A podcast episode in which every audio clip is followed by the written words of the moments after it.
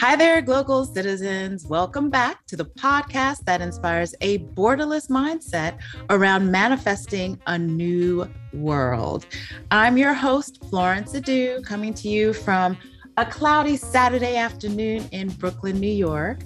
And my guest is coming to us from sunny California. So it's interesting because about a year ago, you heard this is my first family affair on the podcast. So about a year ago, I interviewed this um, young woman's young woman's uh, son, and that was Salim Rollins. That was episode 37. So be sure to go check that out. He's based in Kenya. And he is the son of this wonderful dynamic woman who describes herself as an 82 year old trying to grow up and figure life out. Elizabeth Rollins Moskowitz, welcome to the podcast. Barnes, it's a light.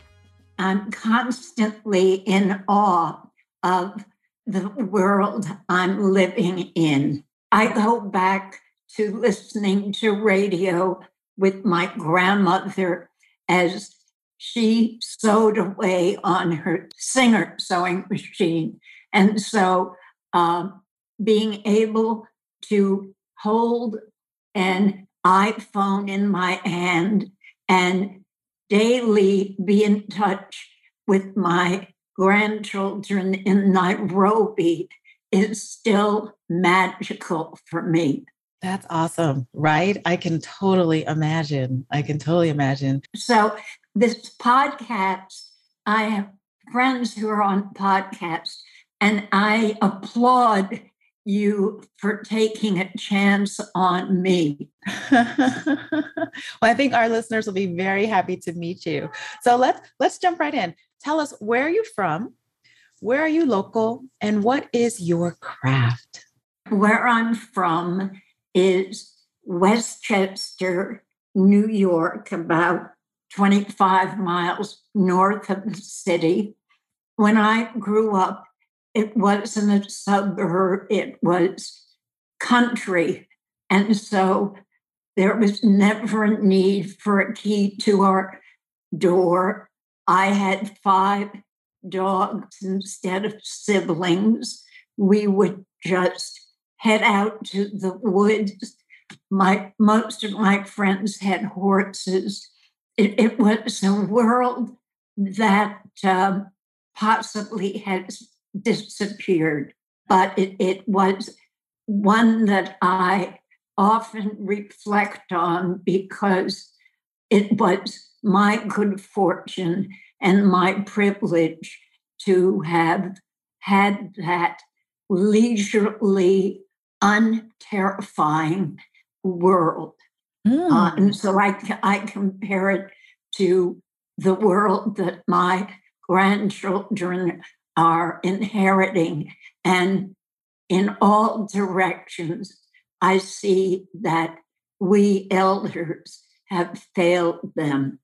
You know, when you say you're in Brooklyn, uh-huh. my mother's family uh, was from Brooklyn. And as a child, uh, Brooklyn fascinated me because brownstone homes were not a part of living in the country in Westchester right, County, right. using using the trolley car. Uh, I mean, that really makes me sound like a dinosaur. It was a totally different wonderful world to experience. I can imagine. Yeah, I can imagine. So, did you get to the city often when you were young? I got to the city probably when I was seven or eight, nine, 10, 10, 11, 12, because my father had an aunt that lived in the Hotel Theresa. And oh. that was the day that the Theresa was in its glory. Mm-hmm.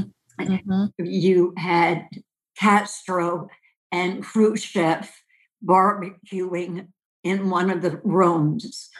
You could be having brunch in the elegant dining room, and there would be Sugar Ray Robinson, or maybe Sarah Vaughan would drift in.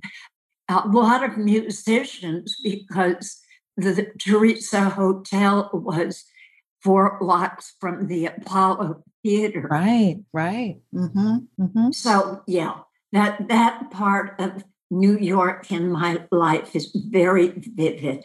And uh, to this day, I know how fortunate I was to have had that experience. I can imagine. So, how did you make it to where you are now? Where are you local? I am in Marin County, mm-hmm. a white enclave of San Francisco. And I came out here about 18 years ago because there was a wonderful man who proposed to me, and he lived in Marin County. And I fell in love with it because it embraces that life that I had as a child. There are areas that are rural, and I love the outdoors. It's what fuels me.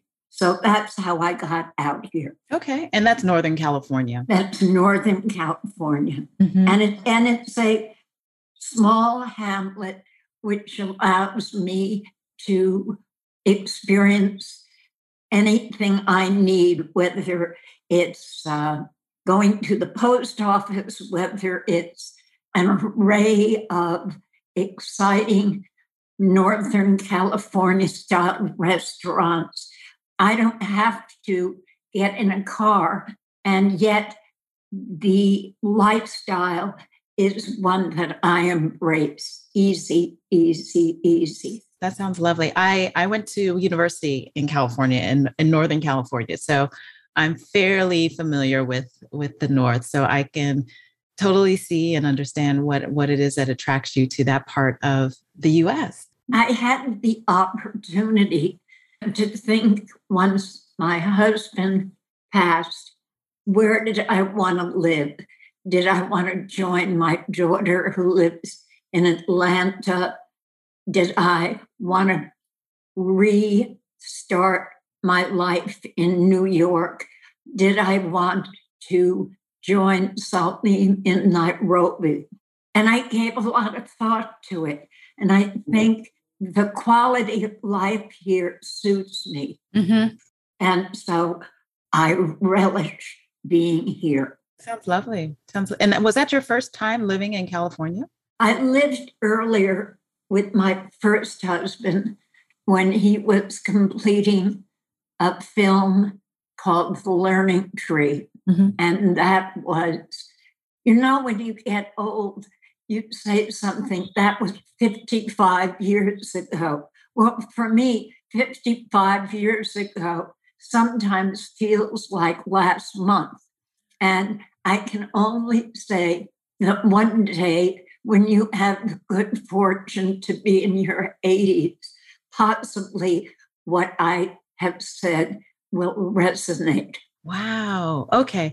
So before we talk about your first time living in California and your experience with your first husband, what would you describe as your craft? Over the years, you know, you've had many crafts, I'm sure. What would you describe as maybe your favorite craft or your longest enduring craft? What would you describe it as? Uh, probably, finally, not feeling intimidated by my artistic drive. Mm. Uh, having a mm. father who was an illustrator for Esquire magazine and Playboy, having a first husband who was a Renaissance man in photography, in music, in film, in writing.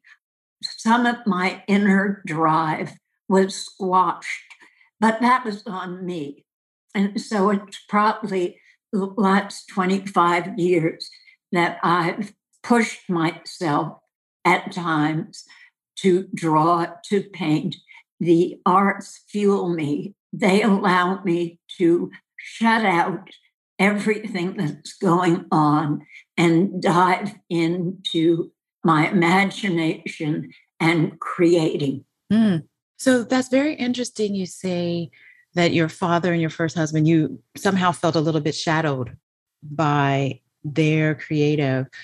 Tell us a little bit more about how how that was growing up as a woman because the world was so different back then and it was particularly challenging for women what was it like to to know that you were creative and i feel like you had expressed yourself in some ways that these your father would have recognized and your first husband would have recognized what was it like well it was just an acceptance of mores that were not particularly unusual during that time. My education ended at high school. My parents moved to Zurich, Switzerland. I had taken a course in Berlitz language school so I could speak German. Mm-hmm. Uh, the Swiss have a patois, Swiss German, and I went to a school that dealt in dress designing and illustration. And I, I, even question these days if it was a school. But of course, my parents felt I had to do something. Perhaps the real education came for me being at an age that mentally you're still growing to be in a foreign country, to navigate how how the country works, making friendships, feeling comfortable in my skin was at times a challenge, but one that gave me certain insights and ultimately gifts to move on with my life when I came back to America. Interesting. So, what year was that that you returned? I was probably 22. And at that time, my parents had a very close friend with Ebony Magazine, and I had been modeling in Switzerland. So she chose me to model with the Ebony Fashion Fair. Okay. And that, that was fun because I really had an opportunity to see many parts of America that I was totally unaware of. My father's hometown, St. Louis, Chicago, and ultimately ending up in LA, where my parents had friends, and I stayed for perhaps two additional weeks once the show had ended. Mm-hmm. So was that the beginnings of Ebony Fashion Fair? No, I, uh, but it was the early mm-hmm. stages of it and the contrasts of staying in private homes, staying in motels, staying in high end hotels, traveling for about two and a half, three months uh, by a huge bus. I reflect on it and say that was quite an adventure. I can imagine. I can imagine. So, in every, so tell us what the fashion fair was like then. So, it was basically fashion shows that would come to town. Number one, the woman who had really started it was named Freda DeKnight. And she had a column in Ebony that was called Date with the Dish. And had to do with menus and cooking, but she also had a flair for fashion. And so she would go to various European designers and get their permission to um, show. In other words, to some degree, the clothing wasn't exactly on loan, but some easy financial arrangement occurred. And so, yes, it was exciting to suddenly be in a Pierre Cardin outfit mm-hmm. or a Givenchy outfit, if only for an evening. Mm-hmm. Interesting. And so this was in the mid 60s, I think, right? Uh, yes. Okay. Okay. So, when you mentioned the experience of driving across the country, you're obviously in a caravan with all Black people. And the US at that time was a different world, but sometimes I think not so different than it is now. How did you all navigate? Were you able to move fairly freely? Did you have any major incidences as you traveled the, the country? Well, I think that Ebony had such power as a publication mm. with Jet and I forget the other magazine they had. But in any event, our itinerary was safely coordinated, mm. that there were no racial incidences. Okay. That's and, and often the shows were at convention centers mm-hmm. or a college mm. auditorium, but definitely within the Black locale. Okay, right, of course. I mean, eventually it mushroomed into a biracial mm. uh, fashion show, mm-hmm. and uh, but that wasn't the case then. So you spent through the early to mid 60s modeling with the Ebony Fashion Fair. And so how did you meet your your first husband? That is happenstance to some degree. Mm-hmm. Gordon was older than I. And when I lived in Westchester County, I knew his children. Oh, okay. Okay. You know, we're talking about someone who was 25 years my senior. Wow. So you were you were I I I, I with his children. One okay. of the chicks that said, This is an interesting opportunity. And often I explain, I don't try to explain the attraction. I merely say that to some degree, it was kind of like buying a car mm-hmm. 10 years or 60,000 miles. and we we had 10 years married and then for the rest of the time, we stayed extraordinary close friends. Okay. And my last husband and Gordon became very close. And my daughter and I, daughter from Gordon, often talk about our experiences with Gordon. And yes, he was bigger than life. I can imagine. I can imagine. So let's go back to when you lived in California. So you lived in California when the Learning Tree was being made. So take us to that time in terms of being the wife of a creative. That was challenging because mm-hmm. as an only child, I had never had the experience with babies. So mm-hmm. having a child really intimidated me. I mean, if Leslie cried, I would go through a myriad of reactions. What was I doing wrong as a mother? I managed to meet friends with young children at the local park. And that was important to me because I needed that experience to kind of talk out with other young mothers.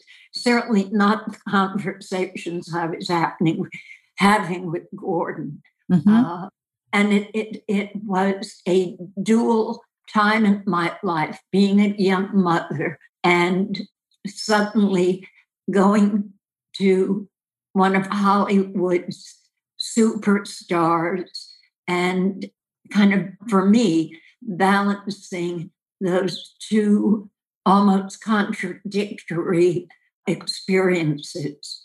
Mm. And, and so I lived in California for a year.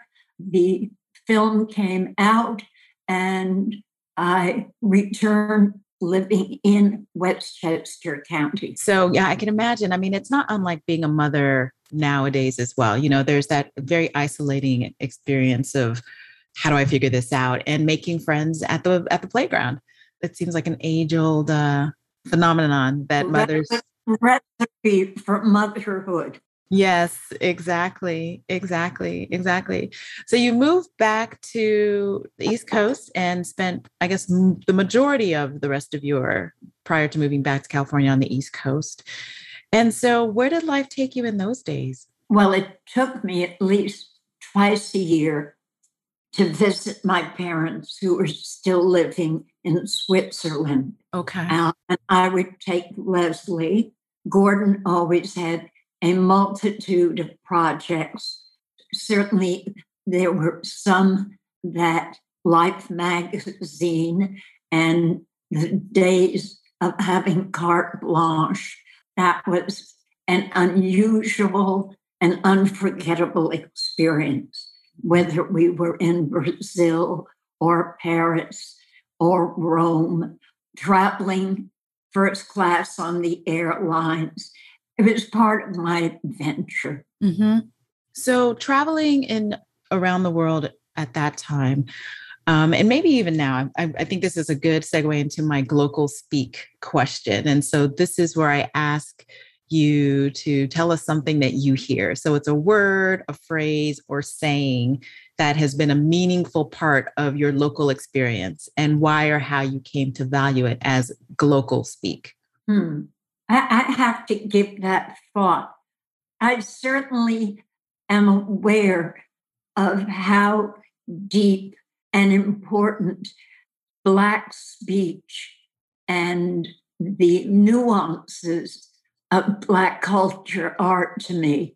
Mm-hmm. And because I love music so, and Ellington and Cab Calloway and Basie were people that floated in and out of my parents' home, I think towards how Ellington would always end a concert. And he would always end it by saying, I love you madly. Oh. And, and if you play any of the old vinyls, mm-hmm. you will you will hear at the end of a concert, I love you madly. Friendships, I'm, I'm trying to express deeply the communities I've collected throughout my life. Mm-hmm. And, and that is why right now I feel stable, secure, comfortable. I have a wonderful meditation group. Mm-hmm. There is very near me a spiritual center called Spirit Rock. I draw friends from that community with the passing of my third husband, artist friends were pushing me to come to their church, which is non denominational, which is a church like no other church that I've experienced. And it's in Sausalito, and it has a beautiful view of San Francisco Bay. So I guess what I'm trying to say is that in I Love You Madly, it embraces a community that I've collected in from church, from meditation, and ultimately from the days that I was actively playing tennis. So it's a kind of wonderful grouping of various interests that I have and feel strongly supported by these communities, if you will. That's lovely. I love it. I love you madly. That it came from uh, I love music too. So so that that was a big part of the genesis of it and it just carried through as the lyric of life, you know. So I really I love that. Okay. So you had well it sounds like many luminaries throughout your life very close to you. So you've transitioned back to the East Coast. You still were having a whirlwind life. So where is middle age coming from you? Middle age was a challenge. My daughter was six or seven. I had financial security, mm-hmm. but I was wandering a bit. And I met my second husband through a dance class that my daughter was taking in in Harlem. And yeah, m- middle age for me was saying, where am I going? What are my core needs? What can I do to sustain myself mentally and physically and globally? Mm-hmm. Uh, where where do I go? So it it was for me an awakening that the bubble had burst and just where was I going? And uh, it took therapy, it took a lot of energy. Mm-hmm. Mm-hmm. And, and it took the kind of energy that one can have in one's 50s, but one may not have in one's 80s. Mm, hmm I see. I see. So, fortunately, it happened in a time when you had the energy to be well, able to. I, I uh-huh. think, you know, there's a reason that we call it middle age. Right. Uh, and yeah. I think, I, I won't say I was going through an identity crisis, but mm-hmm. certainly for me, things were unraveling and my mojo wasn't working. Mm, mm-hmm. So, when did you first, and, and did this have anything to do with part of the awakening? When did you first experience Africa? I experienced Africa with Gordon. Doing a fashion spread for Vogue magazine. Okay. Okay. And and we were in Victoria Falls and Rhodesia and uh, I can remember going down the Zambezi River with a, at that time, white hunter, and he was manning the motorboat. It was Gordon, me, and perhaps two other people. And this man's idea of fun was taking the boat and bouncing off hippos wow.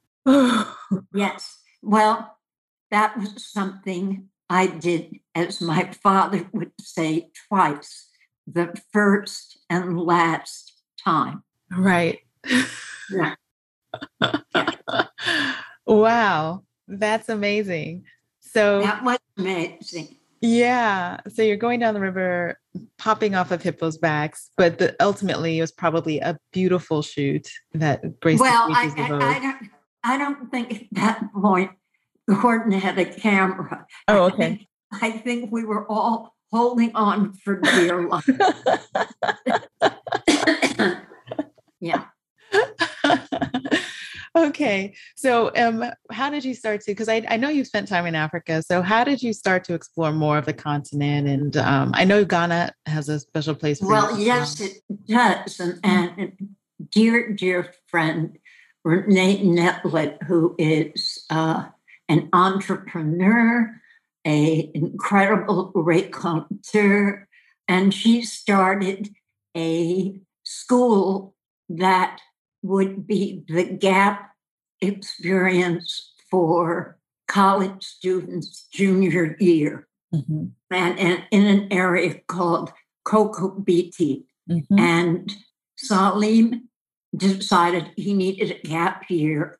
And Renee, in a way, was a mentor and a mother for him in Accra.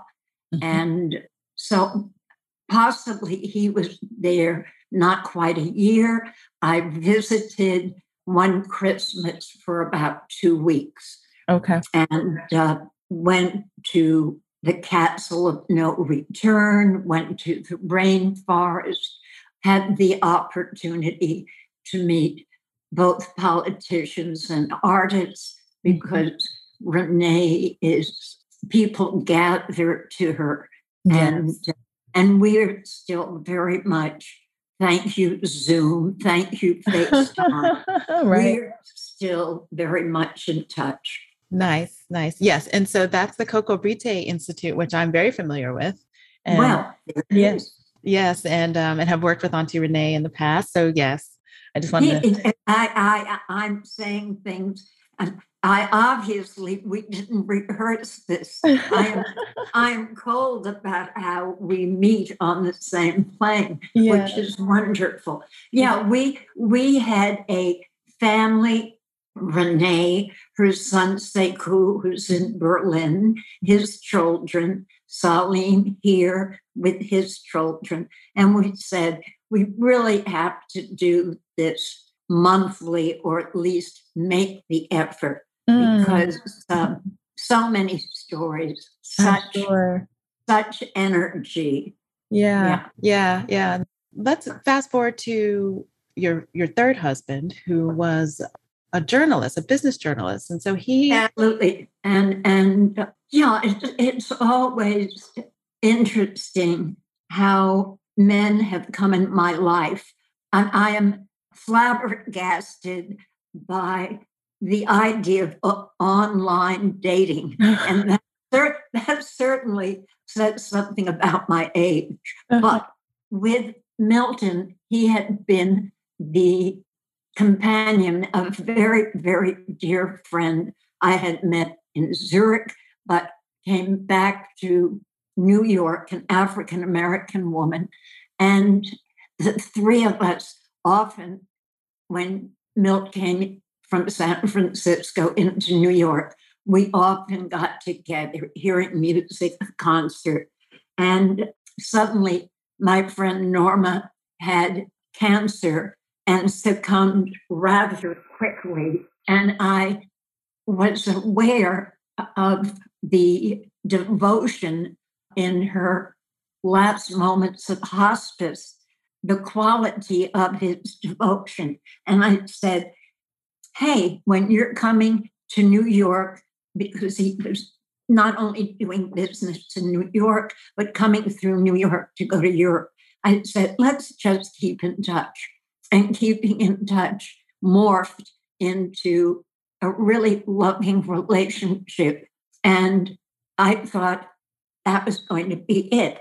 Mm-hmm. Occasionally, I might come to San Francisco. Occasionally, he was in New York. But we certainly had a relationship. And then one day, he asked me to marry him, mm-hmm. and I was um, I was stunned. and I, I, I was totally stunned because, yeah, I was nearing my late 60s and maybe even 70 now that I think about it. And I said, well, the relationship we have seems to work out for both of us. But he pushed, and love had its way. It did. And, and so we married. Okay. Um, and uh, lived in a house that I shared with his step youngest stepson, two dogs, three children. It was, frankly, as friends tell me, a testament to my patience. But in, any, but in any event, I knew for Milt this was his home, mm-hmm. and and I honored that. Mm-hmm. Mm-hmm. Interesting, interesting. So you've blended families quite a bit over the years. Um, totally what are some of your tips or what are your some of your takeaways of of navigating the blend? Because first you know you had a great relationship with your first husband that endured. Your second husband you didn't speak much about well, with, my, with my first husband i had stepchildren who were my age. Right. That i mm-hmm. had gone to school with that right. i knew. Mm-hmm. so i think that was a certain blindness of youth Mm-hmm. I'll kind of throw that out. Mm-hmm. Uh, with my second husband having stepchildren that were older and the balancing of blending a family when stepchildren are adolescent, moving into their teens, mm-hmm. and having a son by my Salim by my second husband but I know that it's something very important in my makeup to keep the love and the relationships flowing. Mm-hmm. And to this day, my stepdaughter was recently with Salim in Atlanta. Mm. He came, he came here to California from Nairobi, then went to Atlanta, where he was with his father and his sister. And his sister and I stayed very close. Okay. Uh, and and it says possibly something about me as an only child, always wanting somehow to keep the family intact. Mm, mm-hmm, mm-hmm, mm-hmm, mm-hmm. Well, good job. and patience is indeed a virtue because, you know, I, my father has been married four times himself. And so I have, I had, I have four sisters, three other sisters now. He had five daughters. And so, interestingly, living across oceans, we were not necessarily close. I'm close to my sister with my mother. But now, as adults, now we are together. Now, you know, just coming together to take care of our father and make sure everything's okay. So, I I understand it. The effort that counts. Yeah, it comes, there comes a time that anger and bitterness is a real effort Mm-hmm. So let it let it mm-hmm. go. Mm-hmm. I don't say you have to adore and embrace everyone, mm-hmm. but civility, the idea that there's blood running through your veins that you share. Yeah, as Jesse Jackson would say, keep hope alive. indeed, indeed, indeed. So that brings me to my mindset hack question. So this is where I ask you to tell us of your favorite or an innovative mindset hack. So this is something that you can imagine, something you know of, something that you practice. What would you call your mindset hack? Well, my mindset over the past few years has been activated by morning meditation, mm. by, mm-hmm. by clearing any thoughts, really opening the day to the newness of the day. Mm. And there have been some readings that have been helpful. Mm-hmm. But I, from the time I was little, I can easily be scattered with my thoughts, with my intentions. Uh, uh, so st- starting the day as my feet touch the floor, starting the day with gratitude and giving thought to to that. Wow. And then often letting letting the day at times lead me. Mm. Um, I like that as a possibility. Mm-hmm, mm-hmm. And I, I should also add that I'm in two book clubs. One, if you can believe it, is all African American ladies in Marin. And you okay. know, that is an oxymoron, but but we are we are all definitely black. Okay, uh, we are probably from mid fifties to my dearest friend Anna, who's 90, 99. Oh, wow. And okay. who I speak to every day, often twice. And she is my special guru. Wow. And when she says good night to me in the evenings, she'll say, Are you in your night clothes yet? and I love I love that term. Um, yeah. I mean, I, I shared that with you because it's so endearing. Mm-hmm. And and Salim and my grandchildren have gotten to know her. Uh-huh. And uh, for me, she is the embodiment of my family saint. Oh, uh, wow. yeah. That's awesome. That's awesome. So we know you're this expansive person and reader. So tell us, what are some of your, your favorite reads and most recent reads? Well, I have to say, I am the embodiment of summer reading. Okay. I, I, just read a Walter Mosley that's probably about four years old, and I'm trying to think of the title. I think it's like Into the River, Into the Sea. Okay. It, and it's pure Walter Mosley, grimy, seedy, hip New York. I mm-hmm. loved it. Mm-hmm. The other book I read for his wit is Carl Hiaasen. Carl oh. Hiaasen, a journalist from, from Florida. Okay. And he does a romp on current politics, of course, using different names, but uh, the melody lingers on mm-hmm. and it's outrageous, and I loved it. Recently, I reread The Interpreter of Maladies. Mm, mm-hmm, mm-hmm. That's, that's Jhumpa Lahiri, who um, won a Pulitzer for that. And I love the unexpected developments in short stories. Mm-hmm. So she is fascinating because several years ago, she dove into learning Italian. And now she's her books are written in Italian, though she's an American and she's living in Rome. Wow. I mean, and I love my book clubs because they have often introduced me to writers that I might never have found. Mm-hmm, mm-hmm. Now, when I was growing up, I wasn't a reader, and the books that I was given, perhaps when I was five or six, were Dick and Jane. Dick mm. and Jane are white. Yeah. Their dog is Spot. Their baby sister is called Baby.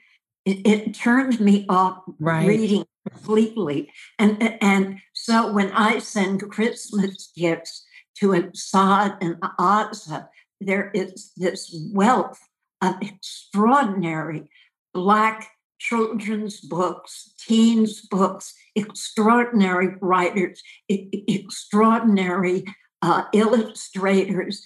I can only say if I had had that, I would have been gorging myself reading.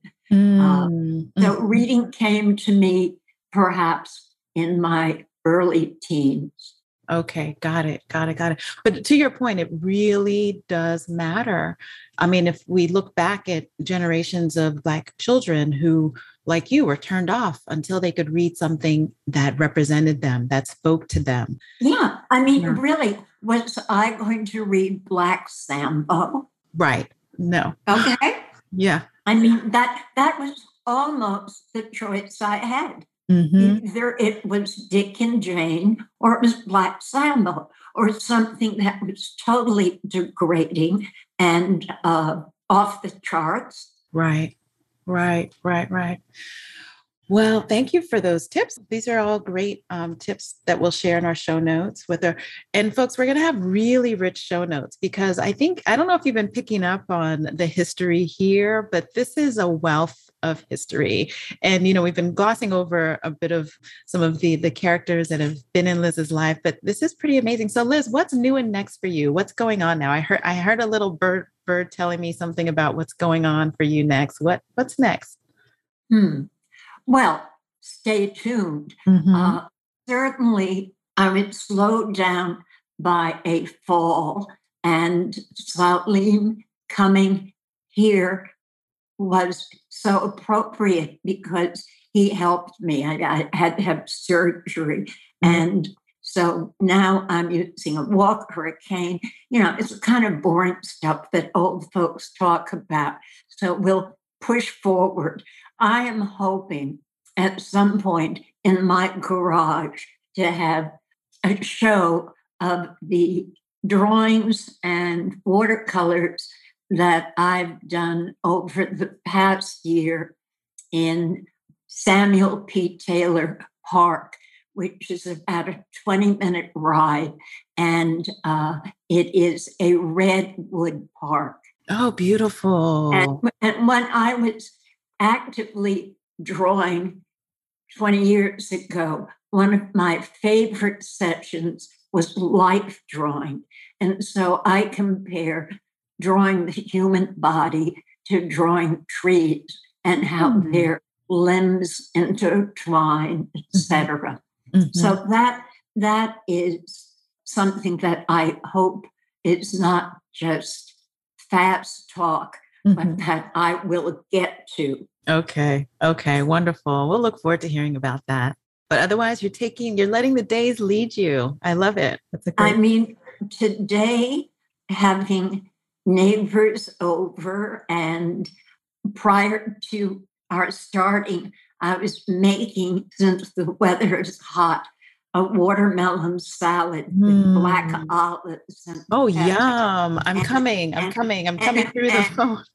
marinating red onions with lime juice and lots of good white wine and some artichokes. And I mean, California just really spoils you, even at the simplest supermarket, the uh, array of organic vegetables are yeah. are to be embraced. Yeah, yeah, and and I think you make a good point of everything you just discussed was all from your hands, all from the garden, just really clean food, and it's just a way of. And basically, you see it in the fact that I don't know what the uh, statistics are, but there are so many old people like mm-hmm. me mm-hmm. who are thriving.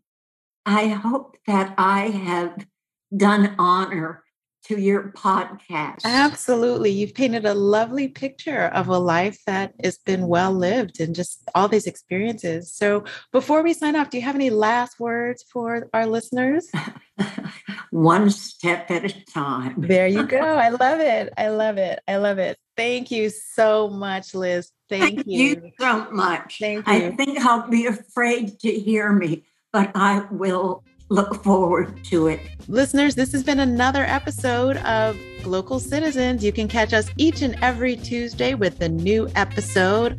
Anywhere you get your podcast, Apple Podcasts, Google Podcasts, Amazon, you name it, you can find us, Spotify, you can find us. So until next time, and again, you can catch us at www.localcitizenspod.com and check out the show notes. They'll be very rich. Thanks for joining us, and bye for now.